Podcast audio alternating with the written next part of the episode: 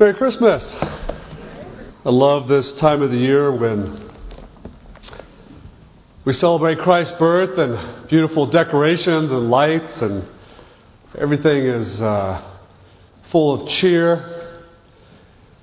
One of the areas that uh, I've been reading about in the news where the decorations aren't so appreciated is uh, graffiti is starting to uh, invade our land a little bit. And what we're seeing on the news is uh, teams of people who will go out after uh, a beautiful building or just a workplace has been uh, tagged, and the team will come and paint over the spot that had been tagged. And then two days later, on what is considered a new canvas, it is tagged again.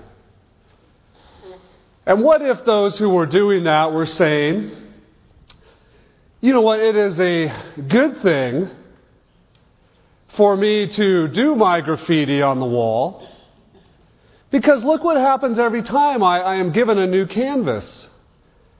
And the other thing that's good is as the news covers this, it highlights the people who paint over their graffiti every time. And so they are shown about what good people they are and how kind they are to to paint over and, and to bring a white new canvas for us to tag again. That would be foolish thinking, wouldn't it? And this is as we look this morning into Romans chapter 6 is some of what Paul is facing with these young believers in Christ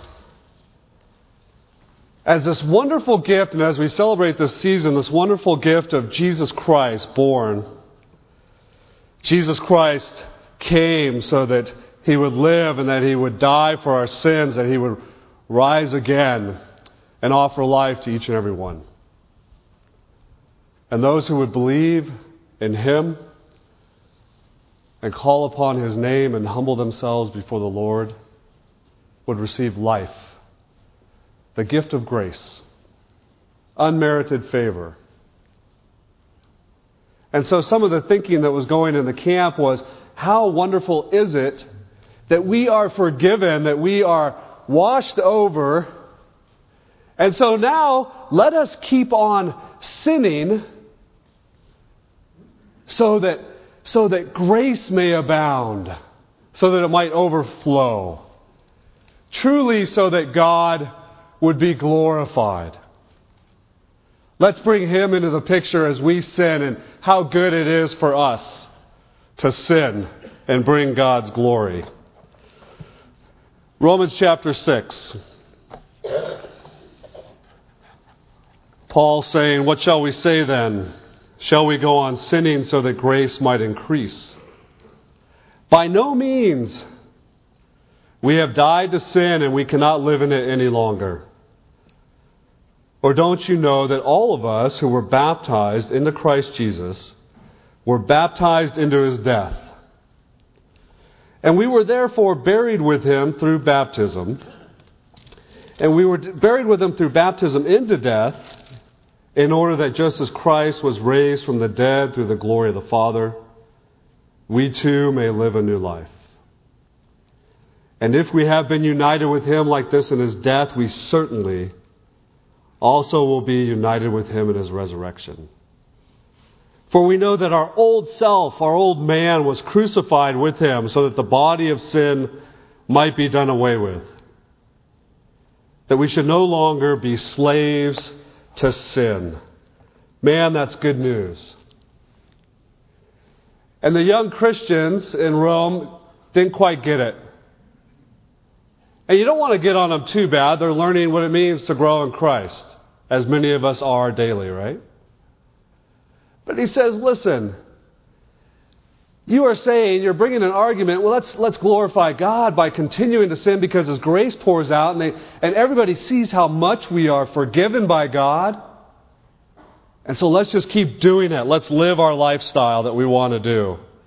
It actually becomes a good thing. Let's cheat on our taxes so that the government might see how much God loves me. Again, it's foolish thinking. And Paul is addressing that, what's going on in the camp.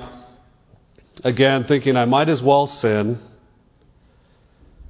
You know, how, how often have you done this? And I, I know I've done this in my journey, and I still, I'm sure, will probably do it again. But we do understand God's grace, some of us. We understand how loving He is. He does forgive us. And so, as we are tempted and then we choose to enter into sin, our thinking kind of goes like this Well, I know tomorrow when I wake up and I ask for forgiveness, I know God will forgive me. And you know what? That's true. It is true. But he's saying that shouldn't be our rationale. That shouldn't be our thinking. Well, God is so full of grace that I know tomorrow when I wake up it'll all be washed clean again and then I can go out and tag another wall.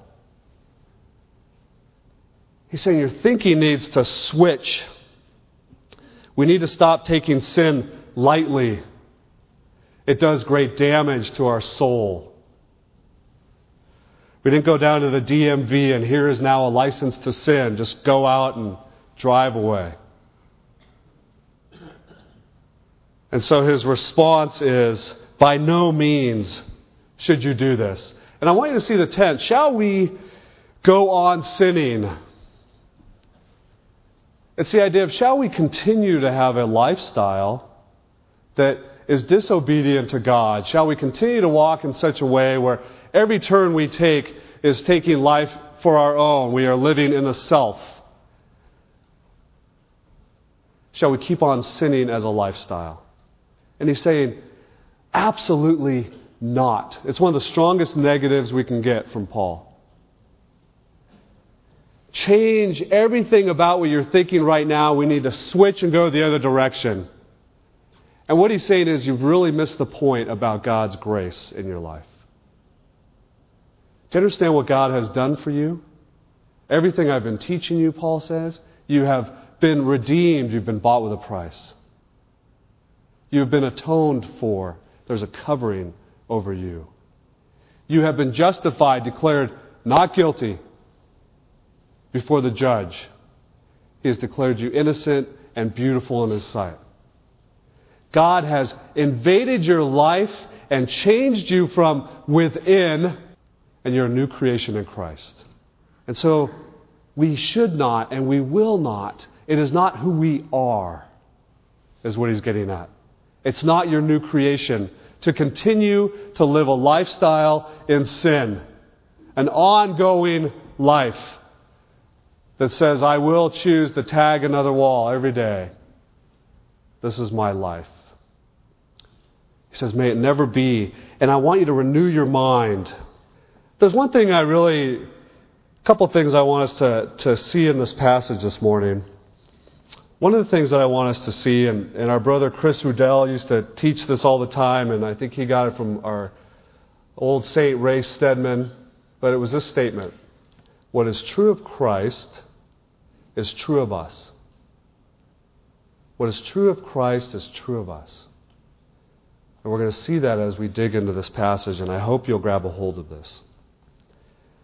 And the other thing I hope we might grasp is, is our position and our identity in Jesus Christ. Where we stand and who we are in Him. And Paul is saying right off the get go, I want you to understand who you are in Christ. By no means you wouldn't live a life like this. This isn't who you're created to be now. And so, no, don't keep on sinning. Don't keep tagging the wall.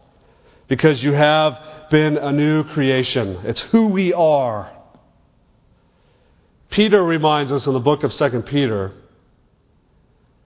it says this in uh, 1 verse 4. He has given us his very great and precious promises, so that through them you may participate in the divine nature.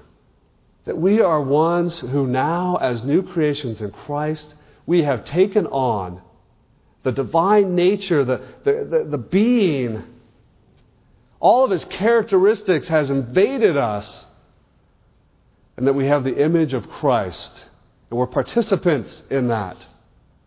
What is true of Christ and his character becomes true of us.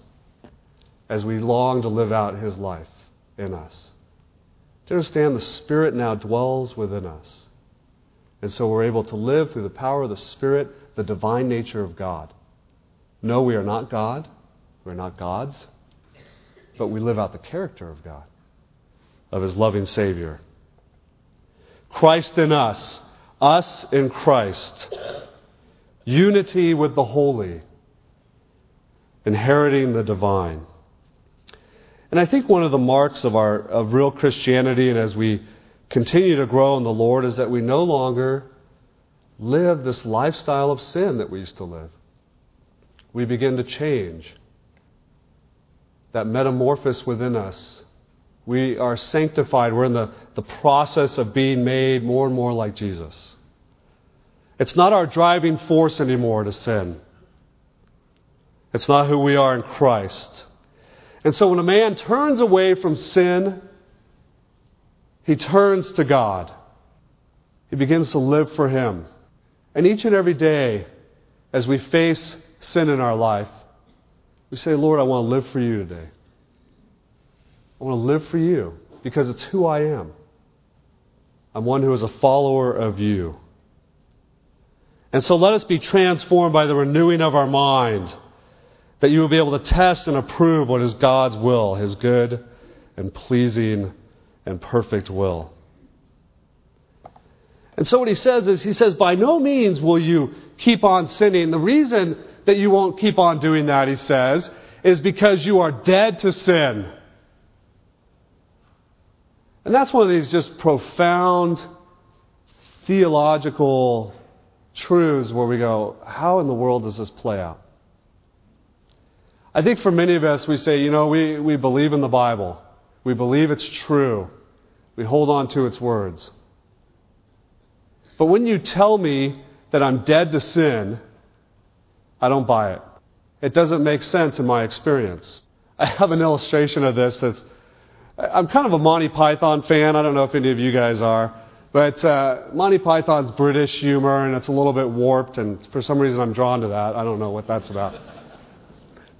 But there's this movie, The Holy Grail, that that there's a scene where where there's a there's a plague throughout the land, and so everybody's dying in the plague. And a gentleman comes out with a can and he's banging his can and he's all, "Bring out your dead, bring out your dead," and people are, are bringing out those who've died from the plague. And one of the characters has an old man on his shoulder. And he brings out the old man and he's about to lay him on the cart that's taking off those who have died. And the old man on the shoulders, he's about to lay him in there. He's all, I'm not dead yet. He's all, no, he's got the plague, he's dying, he's dead, he's really just doesn't know it. No, I'm feeling much better. he's like, no, he's just about to die.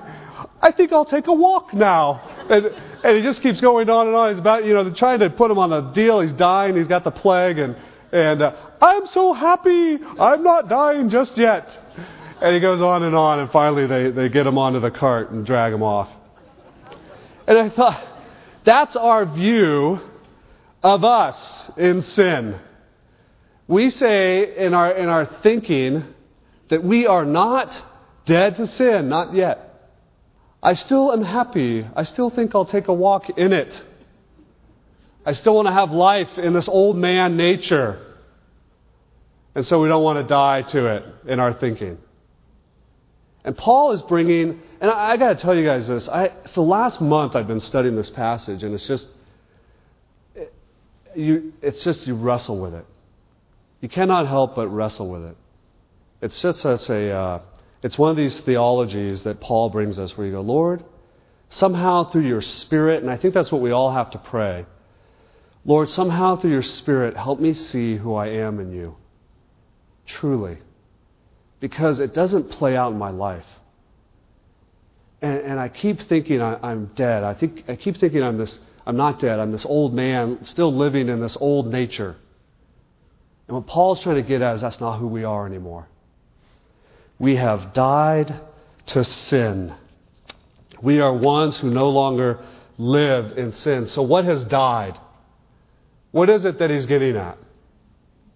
What has died that Paul is addressing is our spirit, our real core being, who we are. You and I our spirit. And what he is saying has died is that that old man, that spirit nature that was engrossed and enslaved and had nothing, eh, could do nothing but sin. That nature that separated us from God, from the garden. That sin nature in us. And he's saying when Christ came into your life and invaded your whole being, your spirit, that spirit died to sin and now has become alive in Christ. And that's what we have to face as we, as we stand before our Lord and go, but I don't feel dead yet. Because you know, you and I both know, you know, five minutes ago we sinned. And we're like, how can it be dead? I know my thought life. I know what happened just the other day, the other minute.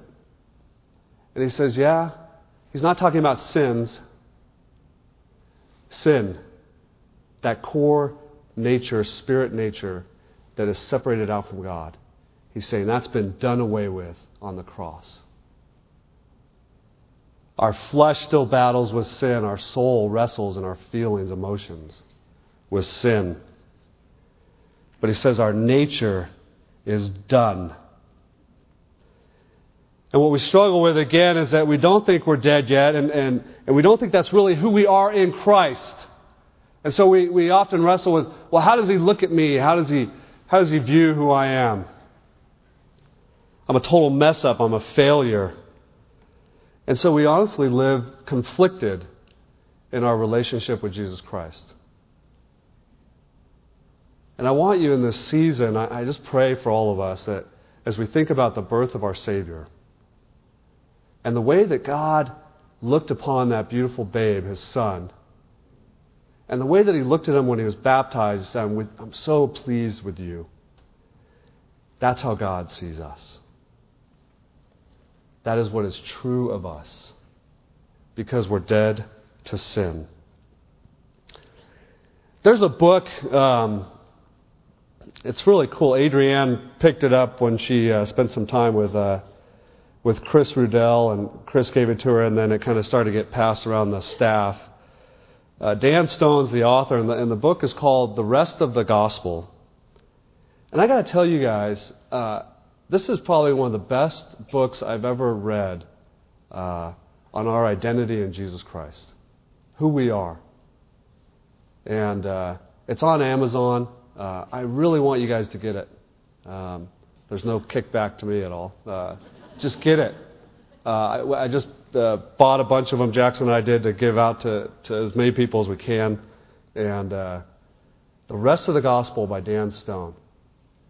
And it, it just, he's so clear in speaking about, um, again, just God's love for us, that we have died to sin. And, and it's a theology that's so it seems so foreign to us.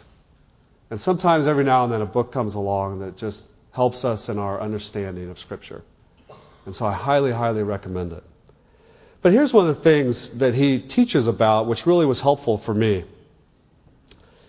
He, he has what he calls the line.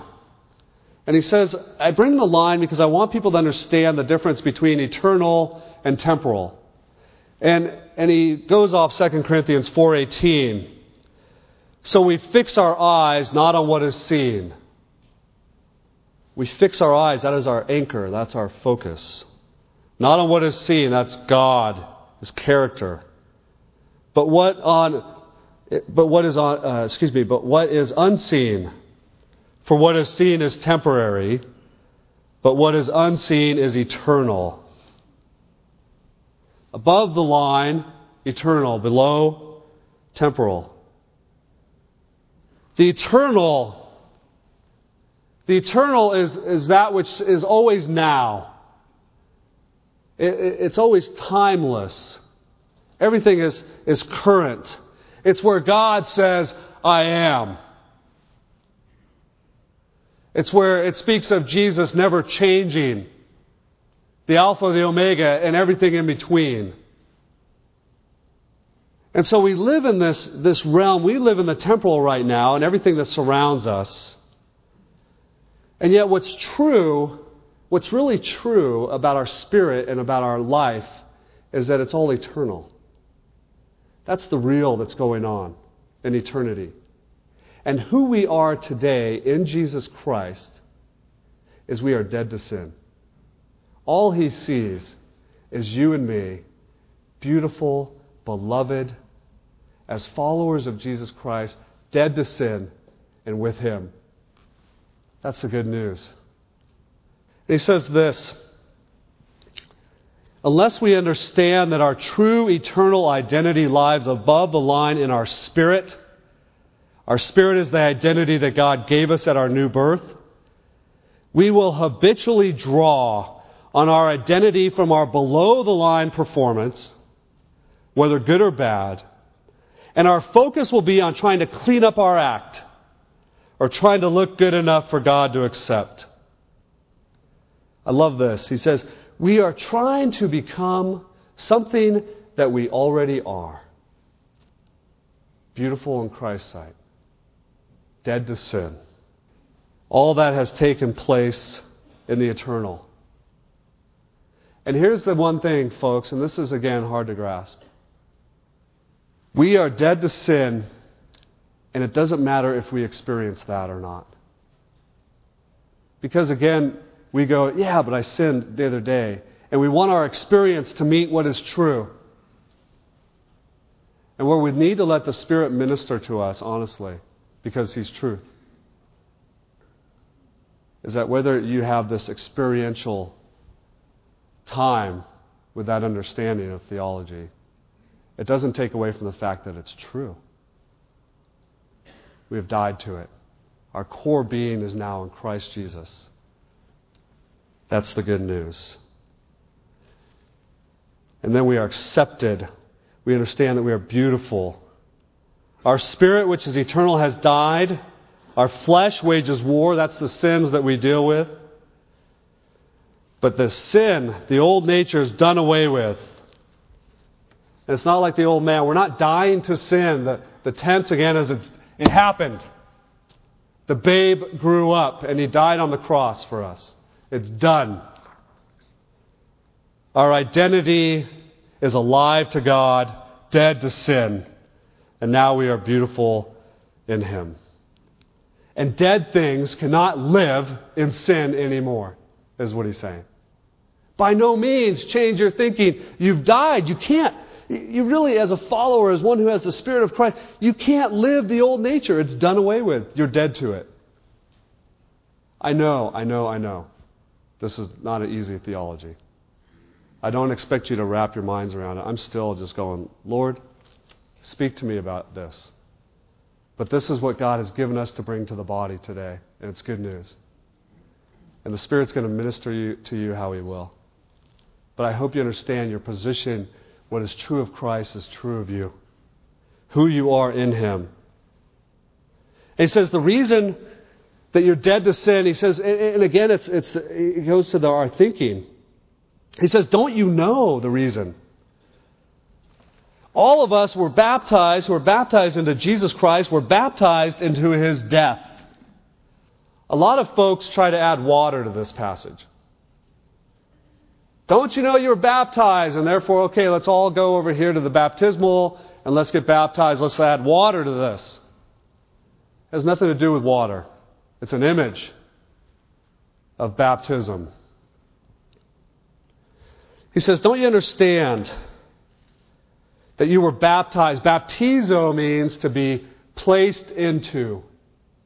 Paul is saying, Don't you understand that you were placed into or immersed into the life of Christ. You're immersed into his death. In the Spirit, in the Spirit, our spirit lives were immersed into Christ at his death. We were placed in. And so what happens at this renewal? Verse 6 says, We know that our old self, our old man, that old nature, was crucified with him on the cross so that the body of sin might be done away with. We're no longer slaves to sin. And on a spiritual, eternal level, above the line,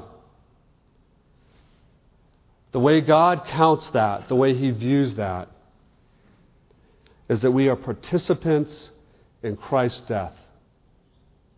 We are immersed in Him in a spiritual level.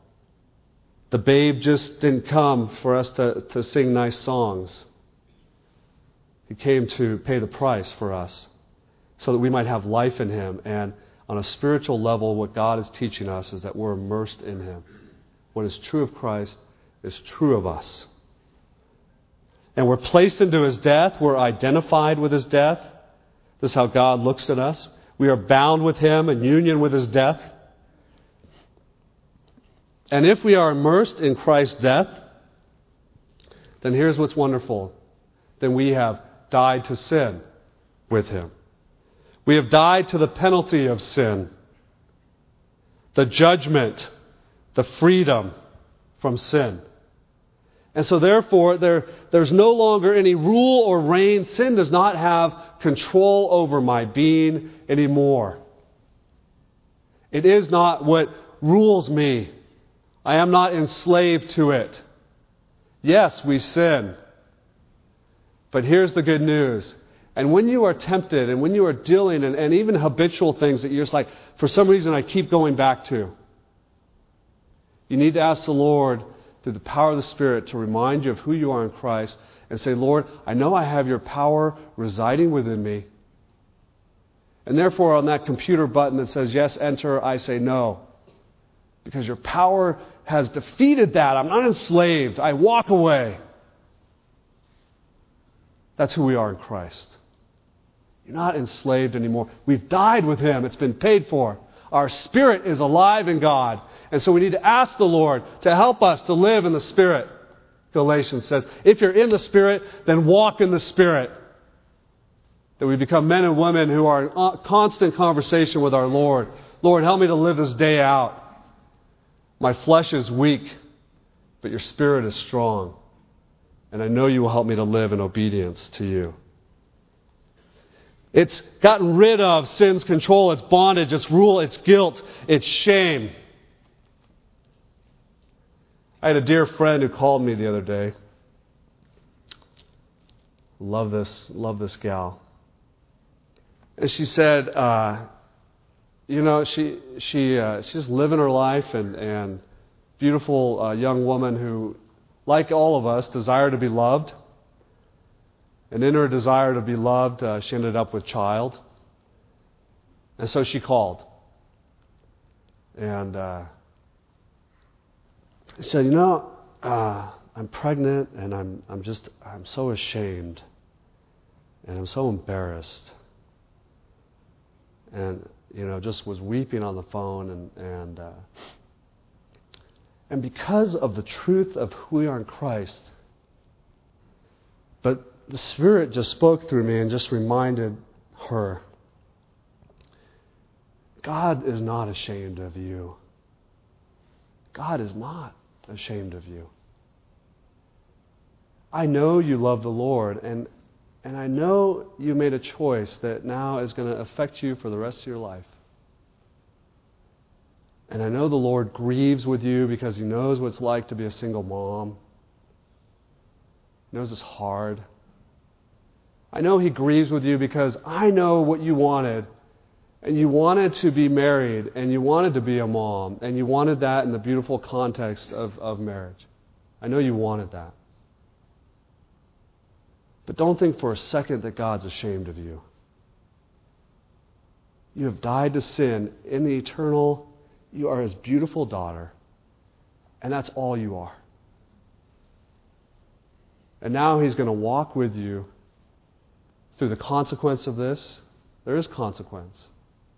Yes, you've sinned. But like the prodigal who son, his prodigal son who went and was about to say, you know, I don't deserve this. Prodigal father said, You don't even get to speak those words to say you're going to be my servant. Are you kidding? You're my son. And that's who she is. And that's who you and I are in Jesus Christ.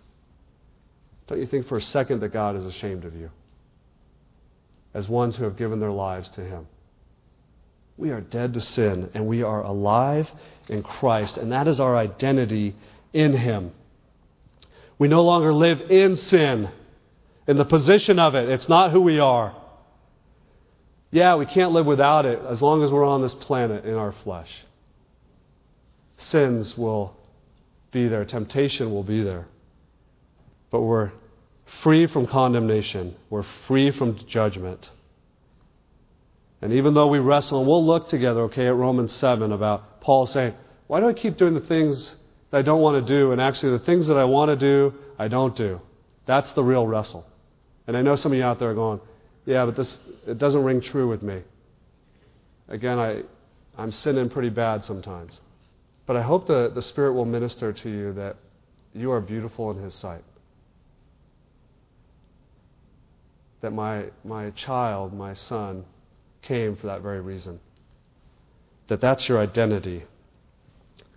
I've been crucified with Christ. I no longer live, Christ in me.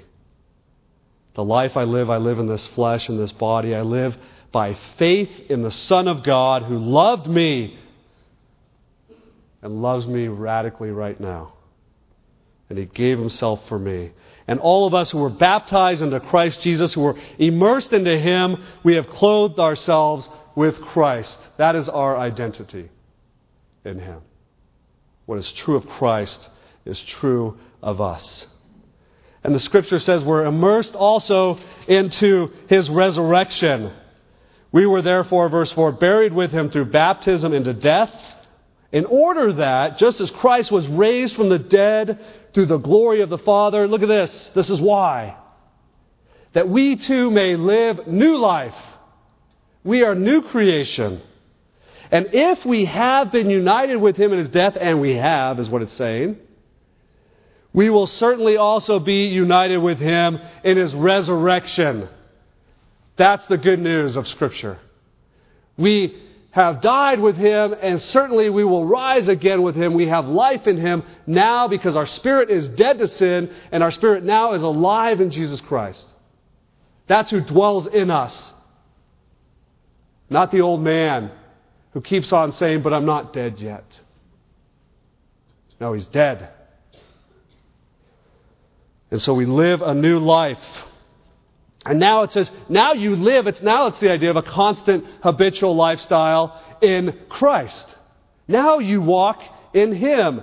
You used to say, I keep going on sinning, a lifestyle of sin, but now not anymore. You live with the power of Christ in us, that we would have Him as our strength in our life.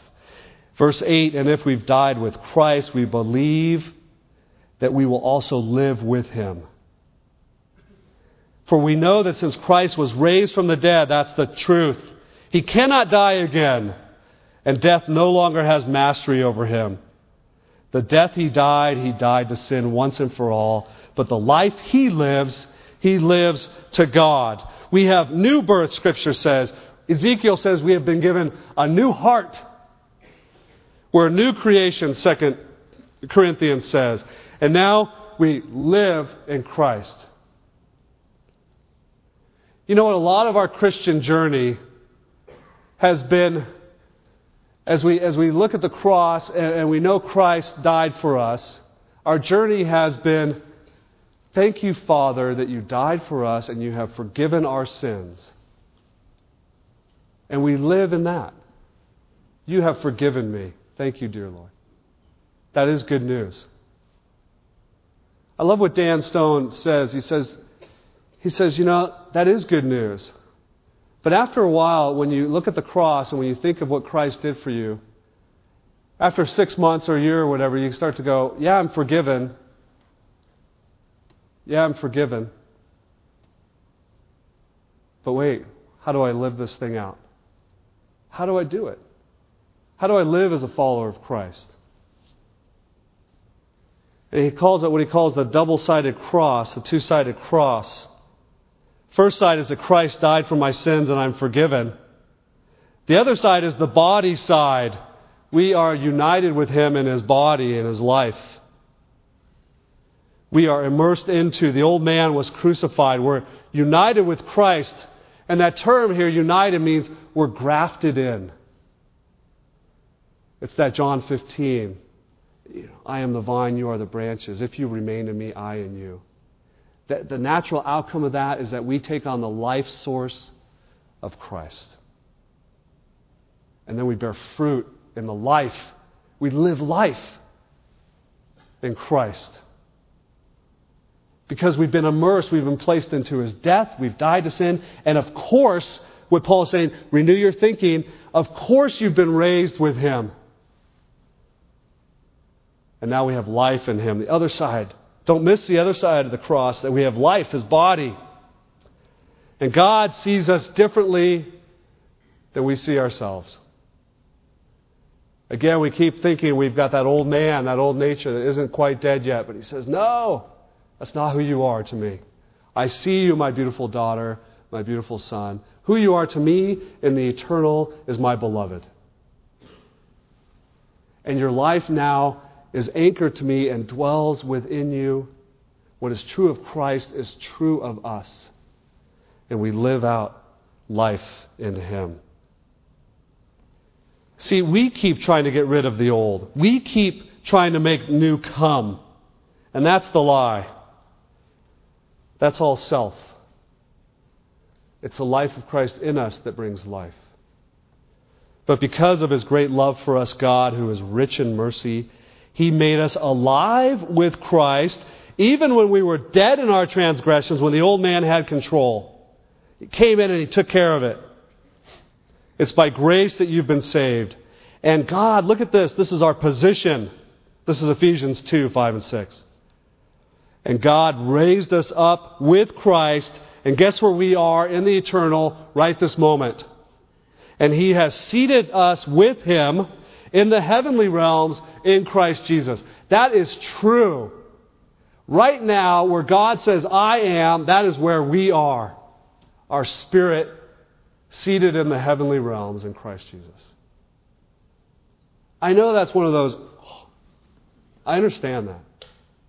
But that's our identity in Christ. Again, may the Spirit minister to us there. And so he finishes off with listen, as ones who now have been transformed, as ones whose life is invaded by Christ and what is true of him is true of us, now I want you to live your lives. Don't, don't keep offering your, your lives to unrighteousness, to ungodly. Because look at this is the verse that this is, is so cool to me. Verse 10 again says, The death he died, he died once to sin and for all. But the life he lives, now that he lives, that Christ lives, he lives to God. Do you remember how the Lord was always saying, And I live to please my Father? Whatever the Father tells me, that's what I want to do. He said, My food is the Father's will. I live on that. Everything about me is to please the Father. So here it is. Try to grasp this. Again, I know kind of first thing in the morning, a little, little you know. We have been placed in Christ. Christ has been placed in us. His whole life is about pleasing the Father. Do you understand that? It's not us trying to live that life. It's allowing the life of Christ to just live through us like it's intended to be. The Spirit living through us. Not us keep trying to make the life happen. Our identity in Christ is that He lives to please the Father. He lives in us as these vessels, these broken vessels that His glory shines through. He lives in us and so, this Christmas season, as we receive the babe, the gift, one of the greatest gifts is that it's His life in us living to please the Father. We cannot do it, we can't muster it up. We just allow the gift of life to pour through us. And we say, Holy Spirit, I want to live today in you. I want to live and receive. Christmas the life of Christ lives in us. That is who we are. That is our gift this year. Amen? Amen.